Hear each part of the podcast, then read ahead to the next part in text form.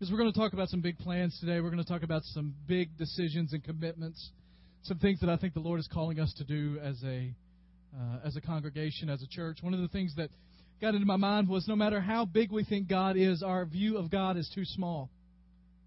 That no matter how great we think God is, our view of God's greatness is too small. That no matter how um, big a commitment we make into Him, our commitment into comparison to what He has done is too small. And so today we're going to talk about some big ideas and some big things, but the truth is they are nothing compared to the God that we serve. They are nothing in light of the sacrifice that He made. If you've got your Bibles, turn to Numbers chapter 13, and I just want to explain to you that I'm doing a very dangerous thing today. Almost always, when we do a weekend like Glow, or we do a Disciple Now, in the past I've done Disciple Now weekends, that it's almost always best to have a young, energetic, funny guy speak on the Sunday morning. And here's the reason because in about 10 minutes, this group of people and some of you parents out there are going to be the most still that you have been in about two days, and eyelids are going to get very heavy. All right? I'm going to ask you to work to stay with me because I believe that what we're going to talk about today is one of the most important things this church has ever talked about. And I mean ever. And the thing that God is calling us to today is one of the most important things that God has ever called this church to ever. Now, I don't generally make those kind of big statements.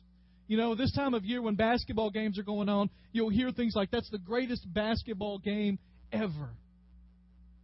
And people say that all the time, and every game is better than the last, and they gets to where it means nothing. So I'm not one of those guys that says that a lot, but I believe that today what we're going to talk about is one of the biggest moments in the life of this church ever. In Numbers chapter 13, and I know most pastors don't go to Numbers to talk about big things. But in reading through the Bible this year, God has brought some passages to life, some things that I remembered, some things that I didn't remember, some stories, and just kind of put them in our lives. The, the first sermon I ever preached here was on Ephesians chapter 3. And out of that sermon, I said that I believe God wanted to do immeasurably more than we could ask or imagine.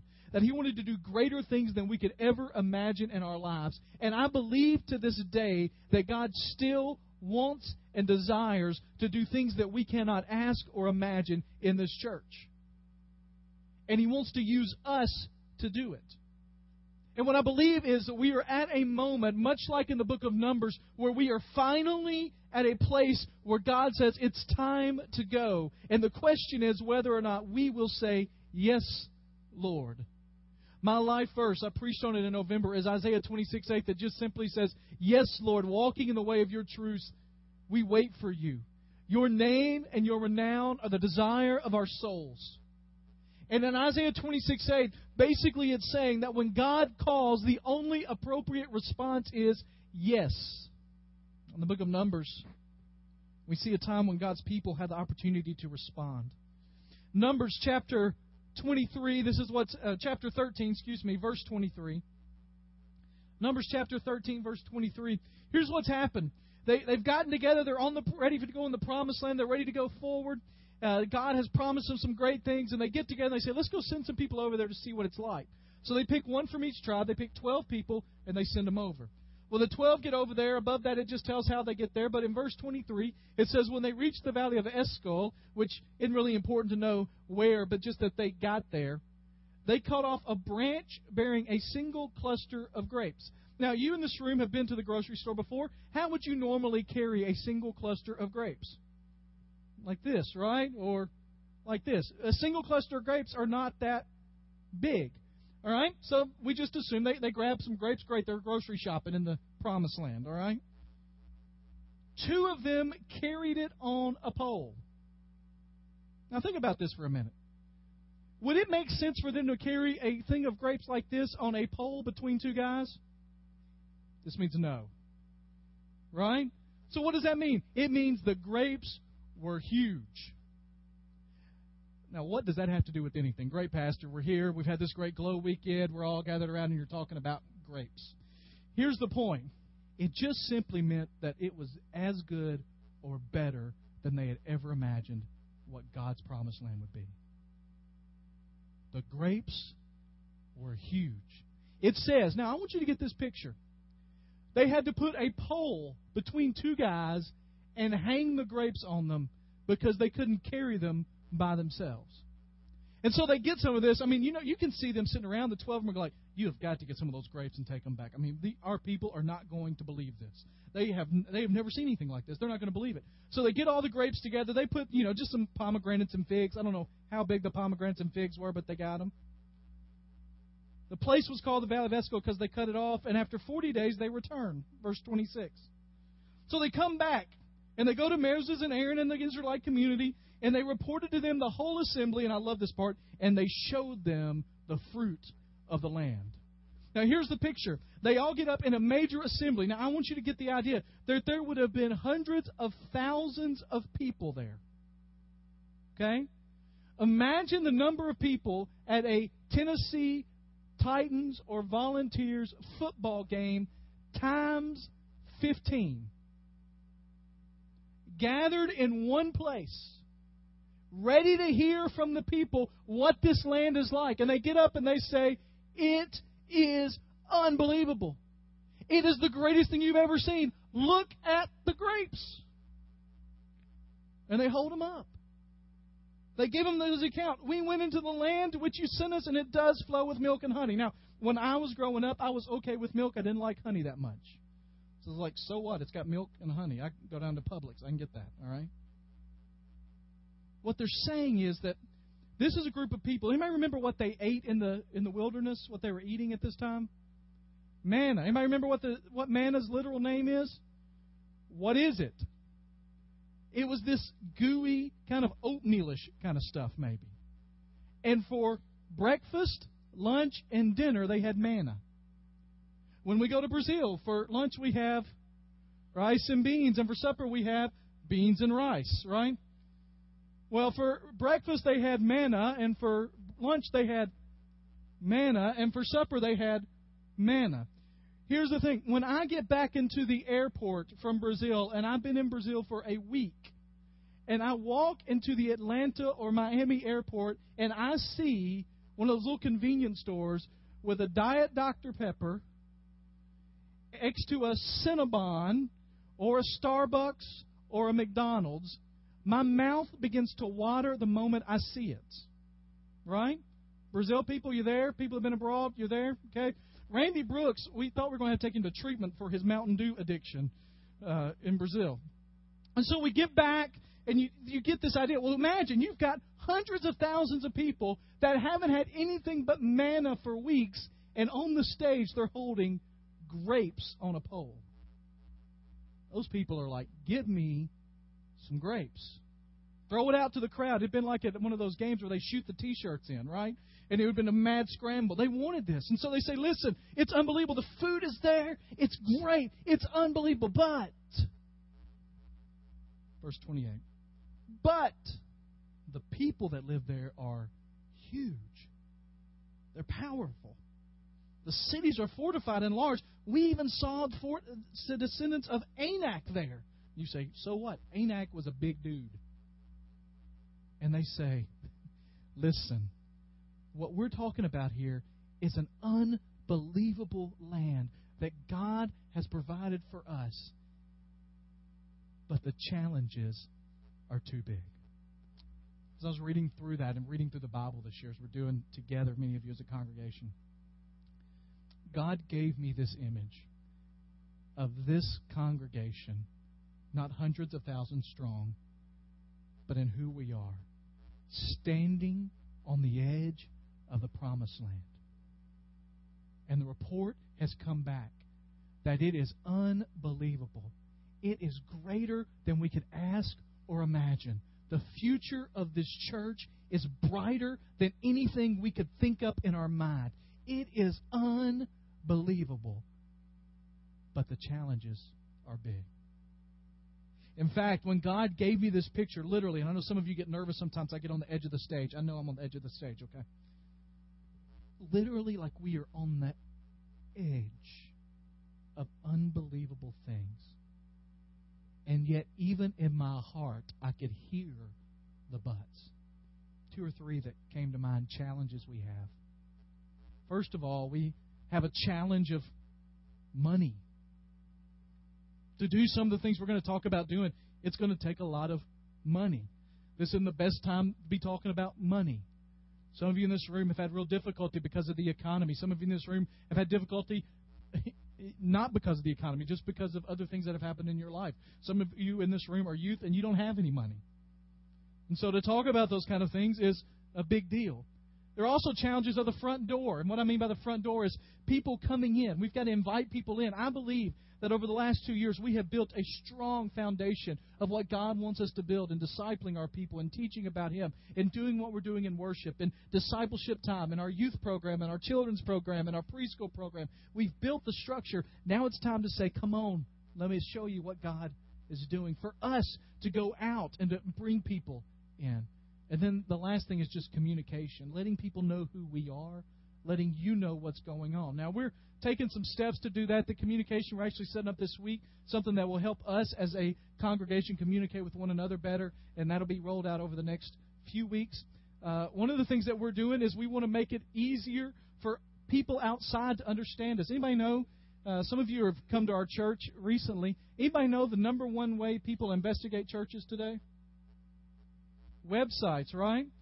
83%, 84%, somewhere in that range, of people look at your website before they come to your church. And so we need to do some better things with our website. And so we've uh, got a new look that's coming out in the next couple of weeks.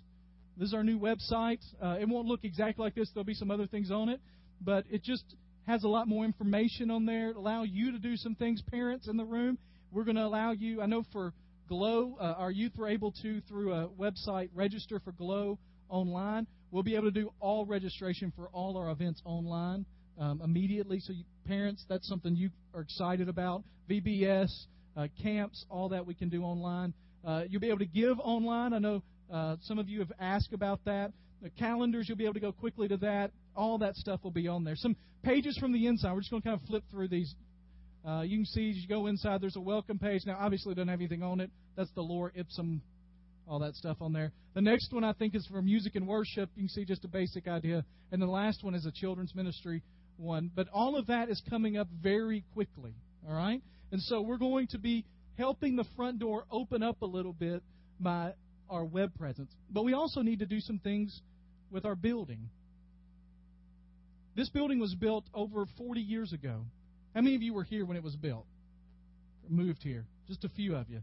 It's interesting that, you know, it's interesting the two services. First service, it was 70%. But what's interesting about that is I found some neat stuff this week. When the church built this building, it was a major step of faith. They bought the land, they built this building. I don't know whether you realize this or not, but our church is shaped uniquely. Anybody notice that? I don't know if y'all knew that. I'm glad you did. In fact, we've had three or four architects just around the building in the last um, the last year, year and a half, and the, the word that comes out of their mouth is fascinating. And so uh, we are going to do some things with our building. This, you, I know you can't see anything, and I'm just going to let it know that let you know that we've done some work up there. Uh, these are some blueprints for what's underneath us, the children's area. Uh, one of the things important to us is our children, and uh, we are going to, through this project, as we feel the Lord has led, every child from birth through sixth grade in one area. And so, uh, right now, if you're a parent, some of you are a parent in this case or know people, if you have a three or four year old, a second grader, and a sixth grader, you now travel to three different areas of our church to take those kids. Okay? So, from birth through sixth grade would all be underneath us right now. What that allows for is better um, management of our children where they are, better uh, management of, of uh, security kind of issues and those things. It gives us space to do some things. Over on the left side of this is all preschool. On the right side is all children. There's a welcome area down there. The hallway would look different. Uh, right over here to the right, that large open space you see is a children's worship area. Uh, the stage back there is actually the current steps in the choir room. The choir room would be gone down there, and that would be there. So nobody but children would be down there. Only a couple of access point uh, technology with check-in screens and that kind of thing. We've actually got a picture of what that worship area would kind of look like, and I know it's kind of hard to see, but you can see that it looks good, right? Does that look all right? Kids, be a place. Those are the rooms on the side. Um, uh, maybe not that much glass, although Coat has said he's seen it. That's what it's going to look like. All right. Uh, so uh, allows us to see in. Kids would have a place where they can worship, where they can do those kind of things. All right. Up here, we're going to do some major stuff in the hallway back there. Um, you can see up on the top right is a new welcome lobby and center, place where people can congregate, get some information. New senior adult classrooms right in the middle, and then all our offices are moved down. Uh, some different, I'll show you in a minute some things that you can see in the hallways that look different. Um, but in the sanctuary, the stage would be different, and we would redo all the lighting, the sound, and the video so you could actually see and hear clearly. Okay? I, in services, I often hear, Pastor, I couldn't hear a thing. And then two seconds later, Pastor, everything was too loud this morning. And they're both right. Okay? Now let's show you a couple of pictures of what that outside lobby would look like. So that's actually out those doors. All right? And so you can see the welcome or information center down there. That door that you see, everybody see the door? Say, I see the door. Okay? That glass door, that's the door that goes over to the gym. Okay? And so that's looking down uh, down there, coming out of the door. A little farther down the hallway, you can see a little better the movement in there. You can see the curved at the top, the worship center going in there. Um, but just a little more inviting place for people to come and be a better front door for us. All right? Then upstairs in the youth area, uh, in the middle, and applause breaks out here in the front. See, I almost didn't show this, Jake, you know, just in case. In the middle is a new worship area for them, uh, a little smaller than what they have, and turned a different direction. On both sides is one side is high school, one side is middle school, girls and guys divided. Snack areas in both places, welcome little areas, seating areas, places to go. I don't have any pictures yet, sorry. I know. Use your own imagination, all right? But that's what we're talking about doing with the building, all right? Let me answer some questions for you quickly, okay? Because I've already shown this to some people, and they say, okay, I've got some questions. Here's some questions. First of all, how much will it cost? A lot. Let me tell you an interesting thing about this building. This building, um, when they built it, this church went in debt seven times its annual budget. Now, what does that mean? That would mean for us doing a seven million dollar project. We're not. It wouldn't cost us seven million dollars to do this.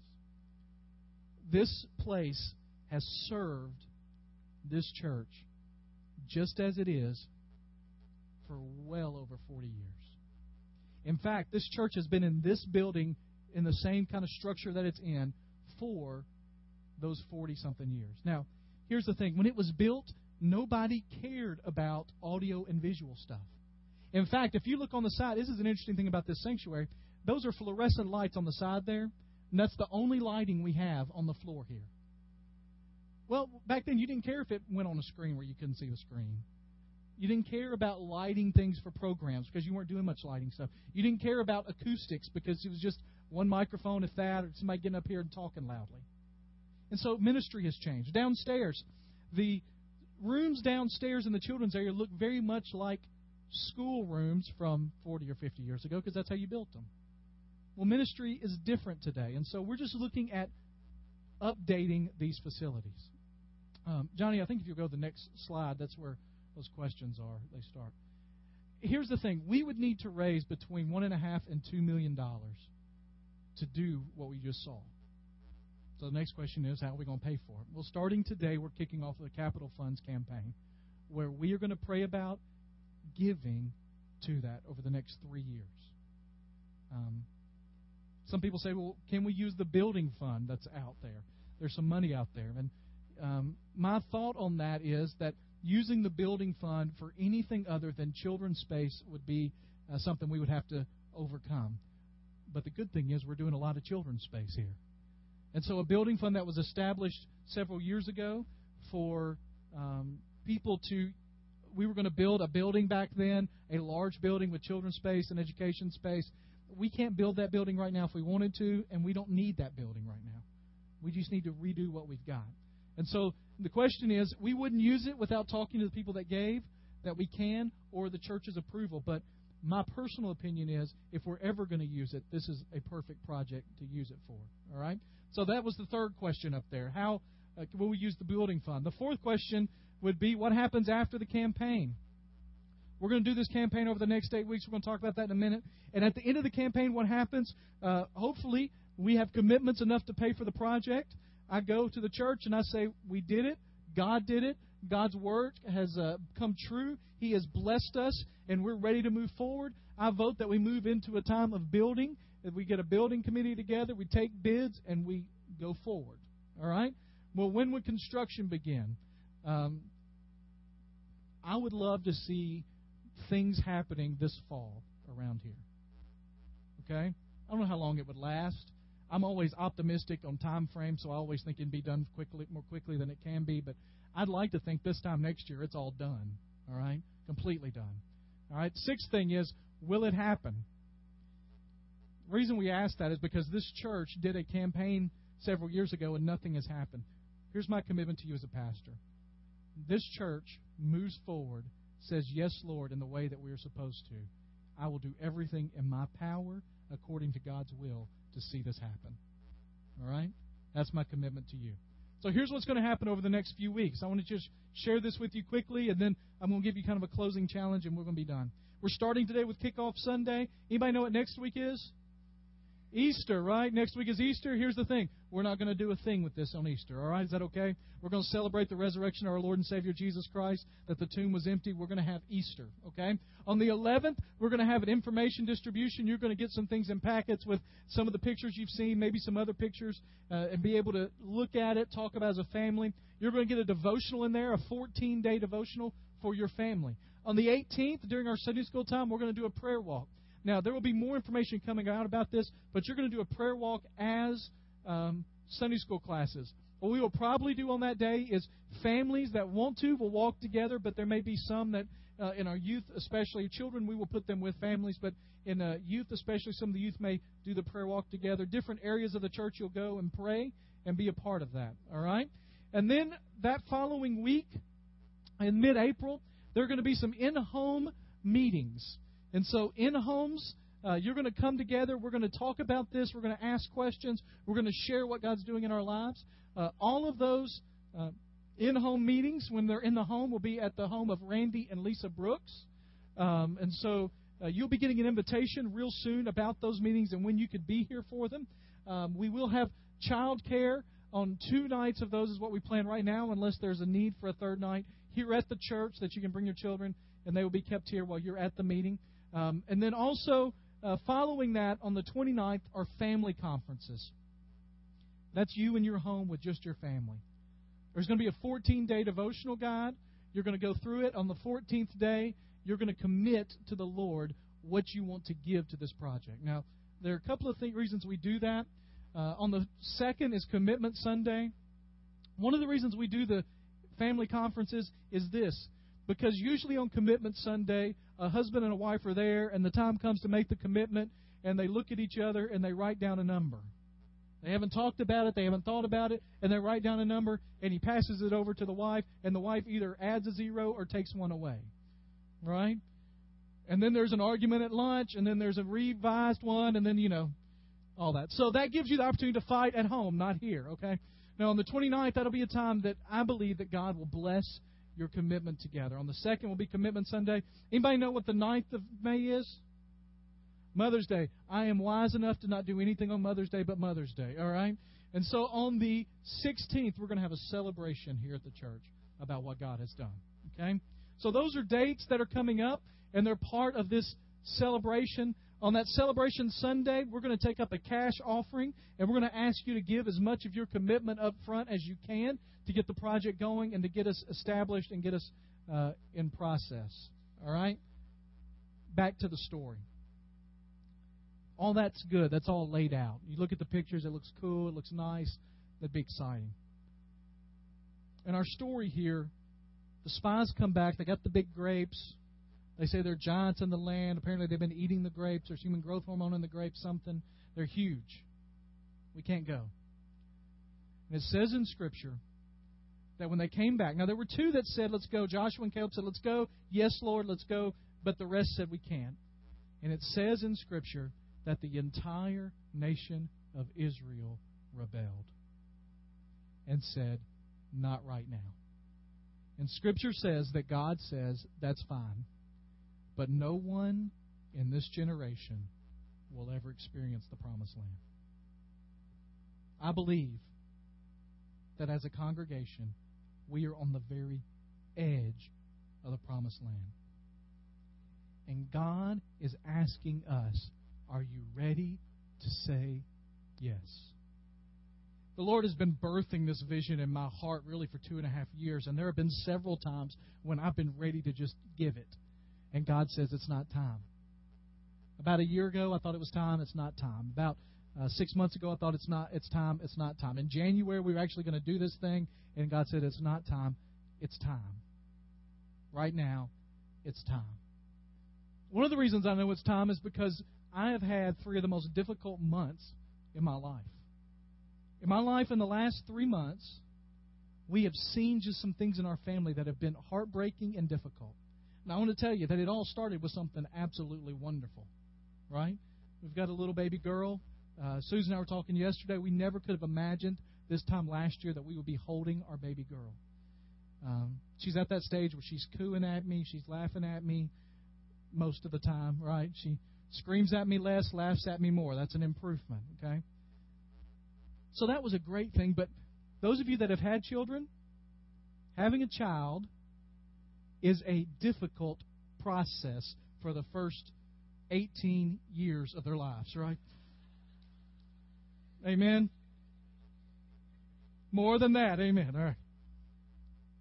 We'll get some testimonials if you want to. But the first few months are especially difficult. No sleep, no no, no rest. And here's the thing uh, it, it's an amazing thing. I've got two boys, and they still need things done for them. And so that's been difficult. Right after the first of the year, um, our heating, and or right before the end of the year, our heating and air conditioning went out in the house. Just out. So, you know, that's a small little price that you have to pay to build and put in a brand new heating and air conditioning unit. So, January 8th or 9th, we put in a brand new heating and air unit, paid for it. Wonderful, exciting stuff. About a week later, I developed pneumonia. I mean, my father had developed pneumonia at the time. In that time, about a week after my father had pneumonia, I developed what they think was pneumonia. On my birthday, which was February 3rd, my grandfather had a major heart attack. He passed away a couple of weeks later. We got home from the funeral for my grandfather, and literally days later found out our 18 year old nephew had passed away. The Lord, in the midst of that, was trying strengthen what the enemy was trying to do to us. The Lord was constantly with us, and we knew that, but it wasn't easy. After the week after we found out our nephew and went to the funeral, everybody in the house got the stomach virus. It just went through. And two weeks ago was the first time that we had a normal week in 2010. Now, if I were an unbeliever, I would just say, well, that is a run of bad luck. But I'm not an unbeliever.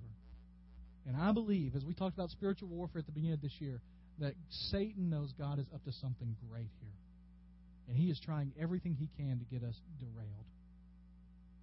And so the question really becomes for you, no matter what conflict or difficulties may come, as you're standing on the edge of that promised land, are you willing to say yes? God's given me this vision of this story, and when I was reading it, and those challenges came up in my own heart, and I thought, yeah, Lord, but God literally said this to me. Lau, remember what happened to the Israelites.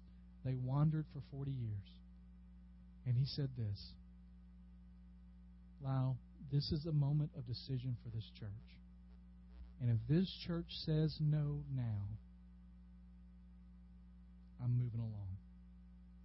And I don't know about you, but it absolutely breaks my heart to think that I would be part of a church where God was ready to move and we said, not now.